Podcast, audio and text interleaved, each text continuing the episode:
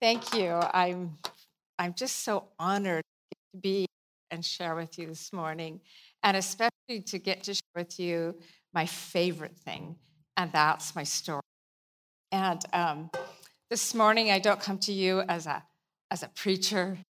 I come to you just as one of you who has a story that I just feel I'm compelled to tell and tell and keep telling as long as I live, really. A little over a month ago, ago, Phil and I were having coffee with Jenny and Ryan, and we've come to just love Jenny and Ryan and kind of adopted them as a couple more of our kids. They're the age of our children, and we just love their hearts. And I know you too, but we go to lots of different churches now and we teach. We teach mostly on the family. And it is so rare. Do you know what a rare gift you have in Jenny and Ryan? In that they have the hearts of shepherds who love you, who, who get up early to get here to make it. Uh, Jenny was making it all pretty this morning with some flowers that somebody from the ch- church gave because they just honestly love you and think about you. To get to hear them talk about you is just a great pleasure for me. So I hope you appreciate this kind of a rarity in this age to have a pastor and his wife who love you like that. Um, and when we were sitting outside, and you know, we're from the Northwest and it rains this time of year. Well, it rains most time of year. and we were soaking in the sunshine at a coffee place in Willow Glen when Ryan asked if I would tell my story to the people of Awakening Church. And you know, my first thought was, oh no, I, I, can't, I, I can't do that. I don't do that. I'm not a preacher. But faster than I could spit out my no, I just sensed the Spirit of God saying, no, Di, don't do that. Say yes. These are your people too. And you are, you are my family. It's hard for us to comprehend that, but you really are. You're my people. And so, as I started to be praying for you as I walk through the woods near my house, and I was praying for the people of Awakening Church, and I know a few of you, the strangest thing began to happen. I just began to feel like I'm falling in love with you. I hardly know you, and yet I feel like this, the Father gave me a sense of who you're, of who you are, and I began to care about how you are doing deep down inside where no one sees. I feel like I'm your mom, so I come up here today kind of as mom. And so I'm here to tell you my story, to share really what God has done and what He is doing, in the hope that you will see and you will hear how great our Father is, your Father and mine. And that what He has done for me, how He turned a really hard story into a really wonderful story of delight and awe and adventure. He wants to do that for you too. Psalm 107, 1 and verses 1 and 2 say, Let the redeemed of the Lord, that's us, let the redeemed of the Lord tell their story, those he redeemed from the hand of the foe. And I'm one who's been redeemed by the hand of the foe. A few years ago, when I turned 50, and I felt like I was pretty much finished with doing what I felt was the most important calling on my life that of raising my four children to love and seek and go after God with all their heart, mind, soul, and strength. I sensed God urging me to do two more things. Not two more things before I die, not a bucket list so much as a task list. Ephesians 2:10 tells us that we are God's workmanship given specific tasks, specific assignments that you and I are assigned by God that if we don't do those tasks, they're not going to get done in the kingdom of heaven. And in John 9 4, I love when Jesus says, All of us, each of us, you too, must quickly carry out the tasks assigned us by the one who sent me because there's little time left before night falls and all work comes to an end. And I felt him leading me, pushing me out of my comfort zone to write my story, to write it for the next generation, for my children who are now grown in their 30s and 20s, and my children's children, for Jude and Moses and Sunday and Duke and Scarlett and Beatrice. for any and all who need to know that our Redeemer really, honestly is alive and that he speaks and that he's changing us and rescue us, that, he's, that we can hear him with confidence, and that he's very much still alive and rescuing, that he isn't finished. He didn't finish. He's not finished with you. He's not finished with me. And so I did. I wrote my story, but someday when I die, and my life gets summed up in just a few words on a tombstone. It's not going to, going to say, here lies Diane Comer, mother of John Mark or Matthew or Rebecca or Elizabeth. It's not going to say wife to Phil or grandma. They call me Amma to Jude and all my grandchildren. It's not going to say writer of a book. I know exactly what words I want there. Diane Comer, she delighted in God because that is my story. How God brought me to this place where my life is defined not by who I know or what I do or what I accomplish or the chores I check off my list, but by simply and honestly delighting in God. I want to tell you my story in the hope that you can find yours too, because you have a story just like I do. It's a story of God coming near to you, making himself known, of enticing you and alluring you into intimacy, back into the intimacy with himself that we have been created for. Of leading you to a place where your name tag, your identity says, This one, he is all mine. Not flawless, but absolutely, completely mine. So I'll tell you a little bit of the background of my story. I grew up in my early years in Europe as an American living overseas. And when we were living there back in the 70s, we kept hearing about this thing people were calling the Jesus movement back in the States, home in the States. And I didn't have any sort of background really in church except for the big stone cathedrals that are all over Europe.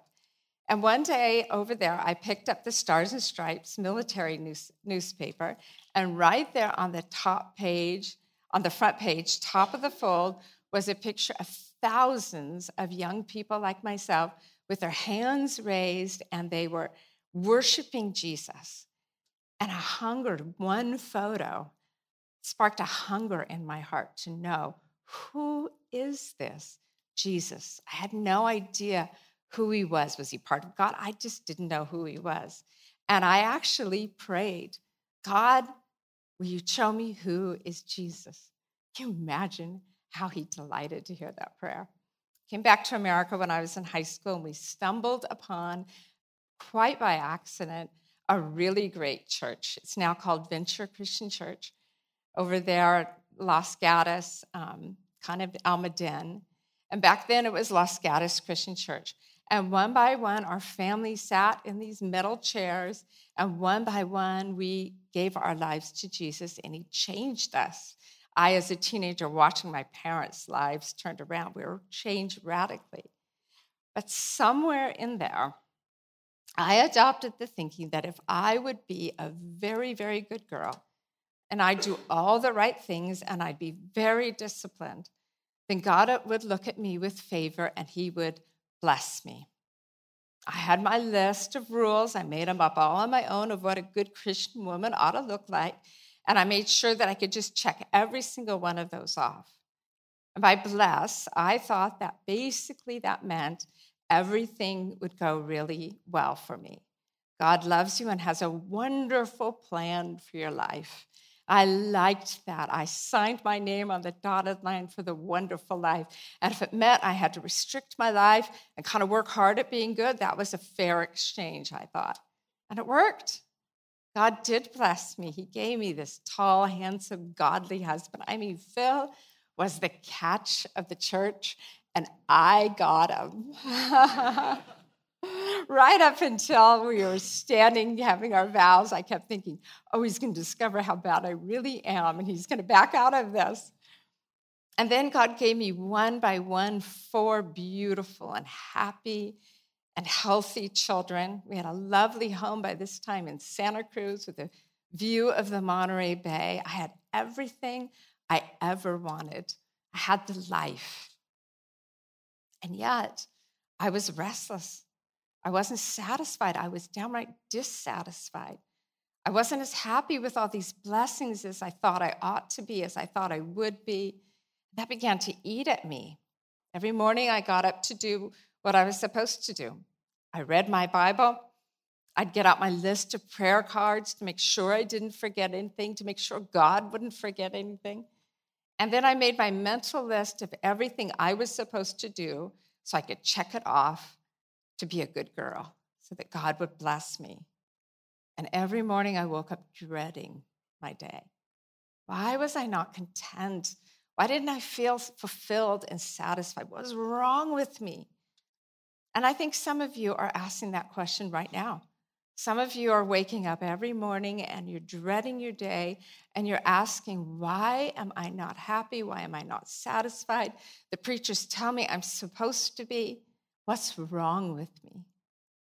Along about that time, God brought my, into my life a couple of older women whose lives, just watching them, and, and I stared and copied them, made me yearn for more. There was Lori Keyes, who can glean more wisdom from the Word of God than any person I've ever known. Her Bible's filled with notes everywhere that she refers to.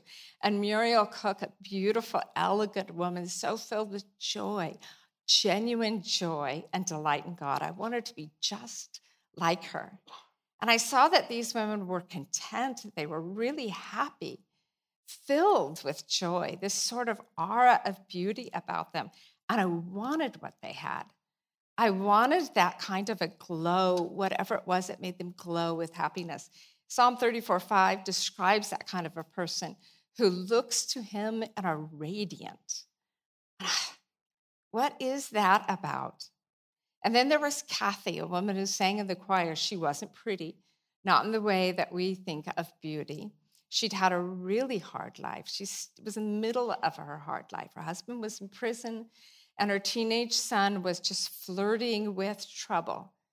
And every time that the choir would sing a song, back in the days of the choir, would sing a song about the Savior or a Redeemer or about the cross, Kathy would begin to weep as she sang, and tears would flow down the crevices that lined her face, and she would turn beautiful. And I would stare at Kathy thinking, what is she crying about? I wanted that tenderness, and I knew I didn't have it. I tried everything to chase those feelings of discontent and that aggravation away, trying harder didn't work, being more disciplined didn't work, reading books about trying harder and being more disciplined didn't help at all. I didn't dare tell anybody the truth at me. It just kept it all inside. And sometimes I blamed others. It was Phil's fault, for sure. He was too busy. Maybe it was my kids' fault. Maybe I had too many kids. Maybe it was this fixer upper house that we lived in that we didn't have enough money to really fix up. So I began to pray. I didn't know what else to do. I asked God to do whatever He needed to do to make me deep down satisfied, like these women that I that I had grown to admire and to love, and to bring me close to him in a way that I could feel him. I asked God to give me that kind of intimacy that made them so tender, that made Kathy weep at the cross. Now, I want to pause right here. I do not believe that God heard my prayers and just said, Oh, okay, all right, I'll just zap Diane with something really hard so she stops trying so hard to be so good and so perfect all the time. I'll mess her life up a little bit so she gets this whole grace thing. We have all heard it said be careful what you pray for. I want to say, no, don't ever be careful what you pray for. He's your father. He gives you only the best of gifts, and he loves you, he values you, he even likes you. He wants to be with you. Sometimes I don't even really want to be with me. And he always does. Now, I don't believe that God heard my prayer and thought, hmm, okay, I'm going to make this one lose her hearing so that she can come close to me. But I do believe that God knew beforehand what kind of disruption the fall had caused not only in our souls, but in our bodies as well. That for me, that corruption that happened at the fall, when sin entered the garden, entered our lives, invaded our lives, would mean an autoimmune rarity that would cause my healing to fail. So, back to my story. I just had my third child, and I was in that glow that mothers have when their baby is first born and you're introduced to this actual person who's alive. And my ears seemed a little bit plugged. My oldest son was five, Rebecca was two and a half, and I had this baby. My ears just kind of felt irritatingly plugged, sort of muffled, like they were full of cotton. I thought maybe I had water on the ear or something. So I made an appointment with an ear specialist so that he would give me some sort of a pill to just unmuffle my ears and get on with my life. I just get in there, get it, pick up a quick prescription, and go home. But I was there for hours, listening to pings and whistles and long silences while the audiologist was marking on her chart. And the doctor finally, at the end of all that, summoned me into his office. Now, I had never been into an actual doctor's office, you know, with the desk and the leather chairs and all these, you know, plaques on the wall telling me that he must be really great at what he's doing. And the doctor sat behind his desk with my file on the front of him, and he wouldn't look at me. He just kept his head down, staring at his papers, completely detached. And after a long pause, he told me that I had a major hearing loss that he could do nothing about it, that I ought to get hearing aids right away. And by the way, it's probably going to get worse and eventually fail altogether. All I heard in that moment was those dreadful words hearing aids. No way was anybody going to get me to wear hearing aids. My grandfather wore hearing aids. No way. I was 26 years old. I went home and I cried in Phil's arms, and then I did what I'd always done when any hard things came into my life. I stuffed it deep down inside and plastered a fake Christian woman's smile on my face. And some of you do the very same thing, and I know it, and it doesn't work. It doesn't work, not for long. It's difficult to describe to another person what it is to, like to lose one's hearing. Um, first, it was just the little things I couldn't hear the telephone ring if I was in another part of a house. Back then, we had all these phones that hung on walls, you know. And there was a cord, and you could only walk as long as your cord, but they're vintage now. Actually, see them for sale in antique shops. Crazy. When I finally did hear it ring, I could hardly ever tell who it was on the other line of side of the phone because all voices began to same to sound exactly the same to me. Being hearing impaired involves a lot of frustration, a lot of embarrassment, a lot of anger. The deaf world is an angry, angry world. It's so frustrating to want to talk to someone, to see somebody, you think, I would love to be part of that conversation, but to know that there's no way you're going to understand what is being said or to be afraid to enter into a conversation that I was simply don't have much of a chance of, of being able to carry through. Um, or to see that dread look on a person's face when you answered and you obviously answered a question that wasn't asked and you're so mixed up and you're confused, you know you said the wrong thing, the worst feeling. But it was at home for me that the pain was the greatest when my baby Elizabeth cried in the night and I could not hear her. When my Becca, who was the cutest little toddler you ever saw with dimples on her, her elbows and in her fingers, and she'd wrap her arms around me and she would whisper sweet secrets to her mom, and I never heard, I couldn't hear. When my son, John Mark, my sweet introverted son, chattered all the way home in the car from Camp Hammer, not far from here, tried to tell me all that had happened on his week away at camp, and I could not have any idea what he was talking about or what he was saying. Oh, the pain. Nothing else really matters. I wanted to hear what my people had to say. I wanted to be involved in their lives. I wanted to know their hearts. I'd envisioned my children or myself sitting on the edge of the bed of my children's beds and just telling me everything in their hearts. I wanted to carry my children's burdens and to share their joys, but would they still talk to me? Would anybody? How could they? And what about Phil? Would he grow distant? Would I lose him? Phil is one of those people who thinks out loud, an external processor. And ironically, his biggest need is for me to listen. How would I be a wife? How can I be a mother? How can I be who I'm supposed to be and not here? I was terrified of a life without sound. And I began to sink into a deep, dark depression. I'd never experienced depression before. Oh, a little no now and then, like everybody. But this was just darkness. I couldn't pull out of it. All my coping mechanism failed me. I couldn't cheer up. I was overwhelmed with fear and with self pity and with anger, but more than anything else, self pity. My God had turned his back on me. How could he do this to me? I had no doubt that God could heal me. After all, he made these ears, but so why wouldn't he?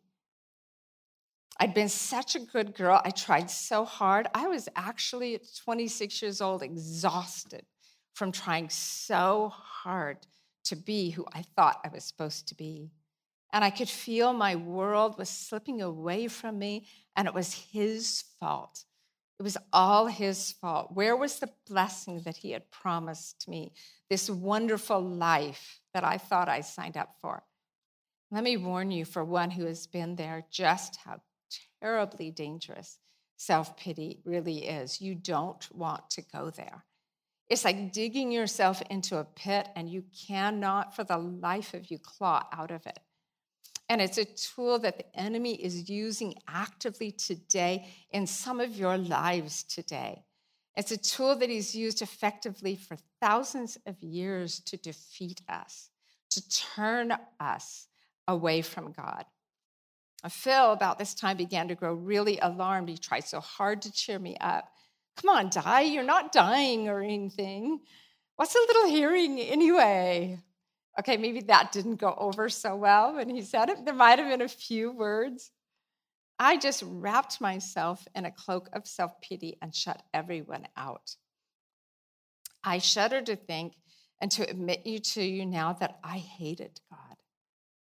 Me, the perfect little pastor's wife who followed all the rules, I read my Bible and boiled with fury, reading my anger into the stories. God is mean, God is capricious. What is he? He doesn't seem to care. He says he cares and he doesn't. I went to church, and inside, where no one could see, I railed against him, crying tears and worship, tears of pure fury and anger. I had this that's like a little child having out of control temper tantrum. You see them in these grocery stores. That was me spewing anger at God, spewing all my hatred on Him. And I hear people say all the time, it's okay to be angry at God. And there's a part of me that really wants to agree because I faked it for so long, and I know now how God values truth and authenticity. But I'm not sure so sure that it's actually really okay to be angry with God. I think I was in a very dangerous place back then, teetering on the brink of a rebellion and all the awful ugliness that comes in the wake of that. All those irrevocable choices we make in the midst of that kind of seething, simmering anger. But does he ever turn his back on us? No. Does he ever throw up his mighty hands in disgust and say, oh my gosh, I give this girl, I let this girl have one hard thing happen and she turns on me. No. He never says, that's enough. I'm done with you. Never. 2 Timothy 2:13 says that even if we are faithless, he remains faithful. You and I cannot do anything to make him reject us. No sin is so bad, no thought is so wicked, no person is ever so vile as to turn God away. Are you with me? Can anyone please say amen? And hallelujah to that. There's no one else that you can say that of. This Savior who died for us did not die for us when we were all dressed up for church. He hung there seeing the real me, not the me that I pretend to be. He loved the whole package just as I am. And every once in a while, given the right circumstances and the right pressures, we get a terrifying glimpse of who we really are apart from Him. Well, one Sunday after church, at Phil's not very subtle urging, he's kind of gently pushing me. I asked the elders of our church to pray for me uh, for healing from this awful thing, to make it go away. James 5 14 says, If is, is any among you sick? Let them call the elders of the church to pray over them and anoint them with oil in the name of the Lord, and the prayer offered in faith will make the sick person well. The Lord will raise them up. If they have sinned, they will be forgiven. These men prayed in the little cinder block room on plastic chairs over the hill at Santa Cruz Bible Church, where we were on staff. They prayed like I've never heard anybody pray before. They prayed that God would heal me. They believed that He could. They believed that He would. They wept. They laughed in the middle of the time of prayer at God's goodness. And as they prayed, I just sat there silent, weeping, tears, just wetting my blouse with my tears. And as they prayed, something happened. I'll never have the words really to describe it fully. And you have to know I'm no wild, raging sensationalist. Steady Eddie is my middle name. But I felt, I saw, it looked as though the sun had broken out from behind a thick black cloud. 1 Timothy 6, 16 says that God dwells an unapproachable light. And I think, no, I don't think I know. He let me see a glimpse of that light. Like the sun streaming through the clouds, you know, on those stormy days, and you see it just in, in intensity. I saw. And I heard two words, simple words. I never really even knew that God would speak to me, let alone know with absolute clarity that he was speaking two words It's okay, Diane. Di. It's okay. It's okay over and over again, not reassuring, sweet, like my mama would say, but stern, like my father when he would grab my hand and pull me to safety. Diane, it's okay. And I knew in the moment with unquestionable knowing that he had said no to my healing, that he had a gift for me in this affliction, a treasure, really, something I needed, something I wanted more than I wanted to hear. That he would make it okay, that it was my job to trust him. And somehow in a some way, in a way I will never understand, didn't follow 10 steps to do it right. It was okay. In a moment, in an instant, supernaturally, God picked me up out of the pit of anger and fear and self pity that I dug myself into, and He set my feet on solid rock. And I will never be the same. He healed me not my ears, me. Now I know why he died for me. I know. Now I understand why Kathy cried at the cross. I got a glimpse of the real me, who I really am. I know who I am apart from my Savior. I am not, I will never be a good girl. Now I cling to him like I never did before because I know I need him just to take my next breath.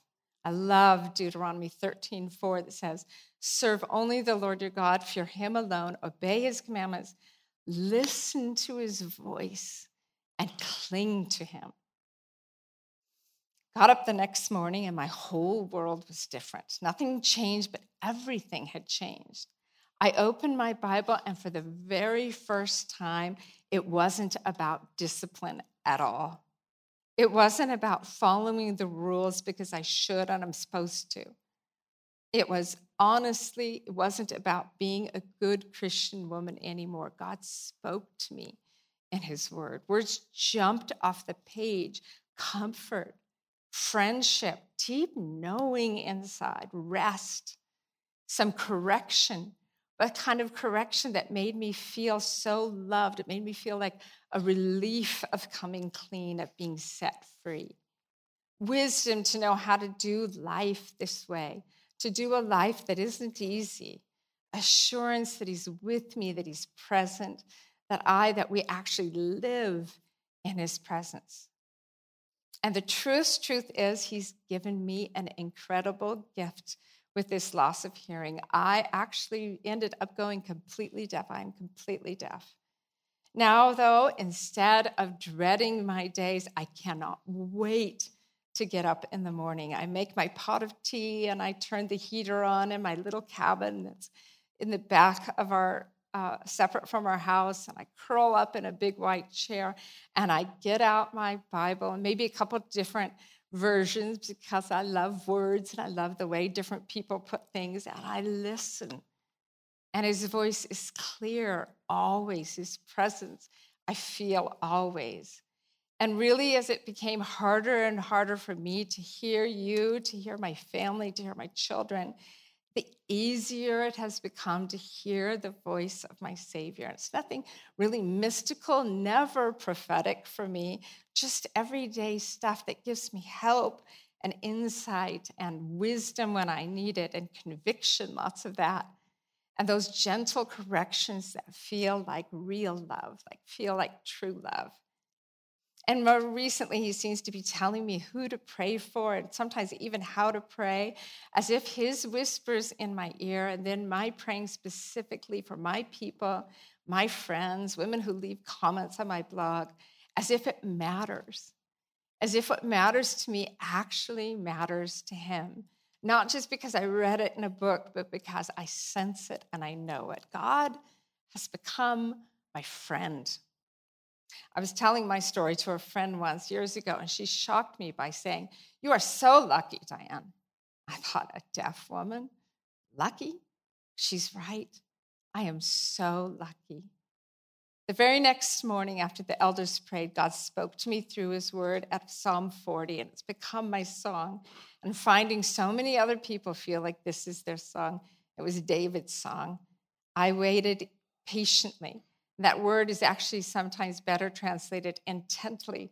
I waited intently for the Lord, and He inclined to hear to me and heard my cry. He brought me up out of the pit of destruction, out of the miry clay, and He set my feet upon a rock, making my footsteps firm. And He put a new song in my mouth, a song of praise to our God. Many will see and fear and trust in the Lord. And then on in verse six, my ears thou hast opened. And he has. He has opened my ears to hear him, to way, to know him in a way I never could have before when I was trying so hard to be so good and so perfect. But my story doesn't end there. My hear, hearing continued to fail. Over the next few years, I wore the biggest, ugliest hearing aids that they make. And I don't know why somebody has not at least tried to make them look a little better. They look just like my grandfather's hearing aids. And my world became smaller and smaller as sounds faded and my ability to respond to people diminished. It was hard, so hard to function in a world without being able to understand. It's called an invisible handicap because nobody knows looking at me that I haven't a clue what they're saying to hear a noise and not know what it meant. I'm not going to pretend that I like that even now. There is a grieving that never really goes away. I lost something that God designed for me to have. And now, but now in my grieving, He grieves with me in a sweet kind of comfort that only God can give. A few years ago, though, because I'd lost so much of my hearing, I qualified to have what's called a cochlear implant, and it's a surgery only for those who lo- completely lose their hearing in both ears.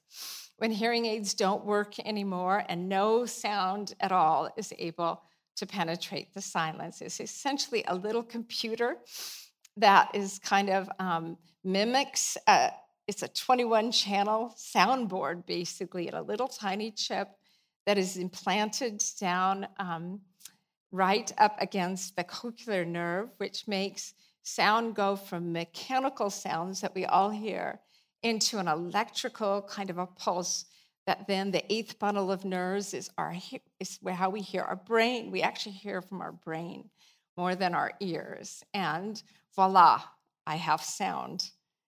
Um, but with this thing on i have entered the world of hearing once again. It's not perfect. It's a computer Hearing's hard work for me. I have to focus and concentrate. Sometimes talking to me can be just a little bit embarrassing for the person listening or talking with me because if I can't hear, I kind of tend to scoot closer and closer and closer, and I'm staring at the person's face. A little intense for some people. I'll notice people kind of going like this. So, just in case you talk to me afterwards, I'm supposed to take this thing off. There's an external and an internal part, and the external attaches to my skull with a magnet. I'm supposed to take it off um, every day for periods of time just because it's so much work still. Sometimes, though, that is so amazingly convenient. One thing I miss, I really miss, that when I go home to be with them, I'm going to enjoy is the music that you all got to hear this morning. I can't hear it. No, none of the technicians have yet been able to make this cochlear make music go clear again. So I know, I know I'm hearing something different than you're hearing because when I'm listening to the band, I'm thinking, oh my gosh, that sounds awful. What is all that racket? but you're all smiling. And so I think, okay, they know something that I don't. But I sing right along in my little, I to make sure that the sound booth they know do definitely put, take, turn my microphone off in the worship because I apparently sing like two notes over and over and over again. I just think I sound great. but nobody else seems to. And I sit in the same section at church all the time, and everybody knows around me that I just need to sing loud because I'm so proud of my voice, and that they just have to be okay about that. so I, I sing in my monotone and I worship because the truth, truth is that I thank Him every single day for this gift of hearing that came to me in the suffering of not hearing, because I now have an intimacy, a connection with my Savior given to me and I, my weakness that I never had in my strength. It's His gift to me, and I know that now. So much so that one time, many years ago, we were camping, and while everybody was else was sleeping, I got up and I made my way to a bench where I that I'd seen the day before, and I sat in front of the lake and I felt God whisper to me, Di, do you want it back? And I froze. Do I want it back? Do I want my hearing back? Do I? And my answer was no, I don't want it back. Not if I would lose what you have given me in this. No, I don't want it back. I want to wait until I see you, then I'll have it back. This morning, I want to leave with you really quickly because time is drawing near with three thoughts that apply to all of us. Some of you are listening to my story right now, and you are in the middle of what novelists call the bleakest moment, your bleakest moment. May I just remind you that God is with you in your mess. He's there. You may not feel him yet, but he's with you. I didn't know that, not really. And I thought that he'd gone away from me, that he'd abandoned me. A lot of us get stuck there. We write it on our name tag, it's, we define ourselves by our bleakest moment, but it's not who you are. It's just part of your story. It's hard. A part that God can use to get you to the place where you can hear Him. where you can be made into a woman of God or man of God who delights in God. And then there's a word translated here in the Old Testament, Deuteronomy, when God says, Hear, O Israel, the Lord our God is one God. We call it the Great Shema. It actually doesn't just mean to listen, it means to listen with the intent to obey. We're not listening for like tweet, nice little tweeties, tweetable quotes. We are listening so that we can, neither are we listening so that we can tell others what God wants them to do. We are listening with the intent to obey. What do you have for me? And may I caution you, as one who's hard of hearing, who's deaf, to listen in humility to God, lest we think we hear what we want to hear, or we mishear God. I do it all the time. I don't understand what someone said, and I'm sure, absolutely sure I heard right. And I'll argue about it as if a deaf woman would argue about whether she should hear something right. So I may just caution you to be humble in your listening to God and to be patient Listening is a skill. Learning to listen to God is a skill. He invites us in, but it takes a lifetime, really, to be able to hear Him. We are going to be leaning in and learning to listen until we go into His presence, and then we're going to hear Him loud and clear. And one last thought is that you have a story to tell. And your story is a, is a story this world needs to hear, someone needs to hear. Now, just I can have the courage to tell my story, so can you. It's the most important thing that you have to offer Jesus, to offer the world around you, to offer people you love is your story. Just as I finish up, I can't help but wonder what might happen if every one of us right here, right now, decided that we really actually wanted to hear Jesus speak to us. That we want to hear God, that we want to be listeners.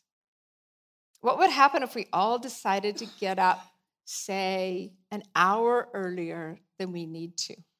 Not to check something off our list that I need to finish my Bible reading chart, but to listen. What if we got everything up set up the night before so we wouldn't miss it? What if you use that entire hour to enter into this gift, this invitation of God for every one of us to listen to Him? We'd open our Bibles and we'd read His words and we stop and we listen. Are you saying something, Lord? Am I missing something? We pray about what worries us and we stop and we listen and we, and we lean in to try what the Spirit is saying to us, I tell you what I believe would happen. We would set the world on fire.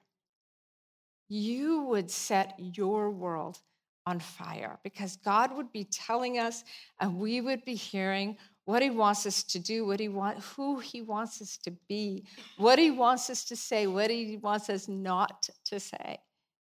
And what if we would happen if we came to him and just said, "Here I am, Lord all yours. I'm just listening. Will you speak to me? Listening with the intent to obey, listening to, to what you want to write in my story, how you want to use my story. In Jeremiah 30, verse 21, God asks a question, and I think of this question all the time, like he's asking me all the time. He says this Who is he who would devote himself to be close to me? And I just want to raise my hand and say, Me, me, me. I want to be one who devotes herself to be close to Him. We will devote ourselves to be close to you. Will you just stand and would you just pray with me right now? And if you are one who wants to just devote herself, devote himself to be close to God, will you tell him that right now? Will you just, not maybe not figuratively, maybe just figuratively, just raise your hand to him and say, Yes, I want to be such one. Father, Jesus, I thank you for being my Redeemer, for taking my brokenness, my rebellion, my, my anger my hatred towards you and turning it into your loved gift for me, turning my weakness into your strength. Father, I just thank you for this family of people right now, the people of Awakening Church. Lord, I just ask that you would be speaking into their hearts, those who have, uh, are in their bleakest moment. I pray that they would hold on to hope, that you would give them hope today. For those who are just feeling kind of away from you and vanilla kind of to you and just coming and doing their thing or trying so hard to be good that they're exhausted. Pray that you would show yourself real to them, that you would speak and they would hear. Wherever each one is in their story, whether it's the beginning or they're stuck in the middle or they've come out triumphantly, Lord, I pray that they will remember what they're really after, knowing you intimately not even doing for you so much as knowing you, and out of that knowing, naturally doing what, wanting to do what you've called us to do. Pray that they will remember that hearing you is the most important reason to open their Bibles, to listen to the teaching, to worship. Pray that your personal words to them will bring deep satisfaction that even having the life never brings and that they would found what David, find what David found after all of his fa- failure. And he said in the 23rd Psalm, Surely goodness and loving kindness will follow me all the days of my life, and I will dwell in the house of the Lord in your presence forever. Amen.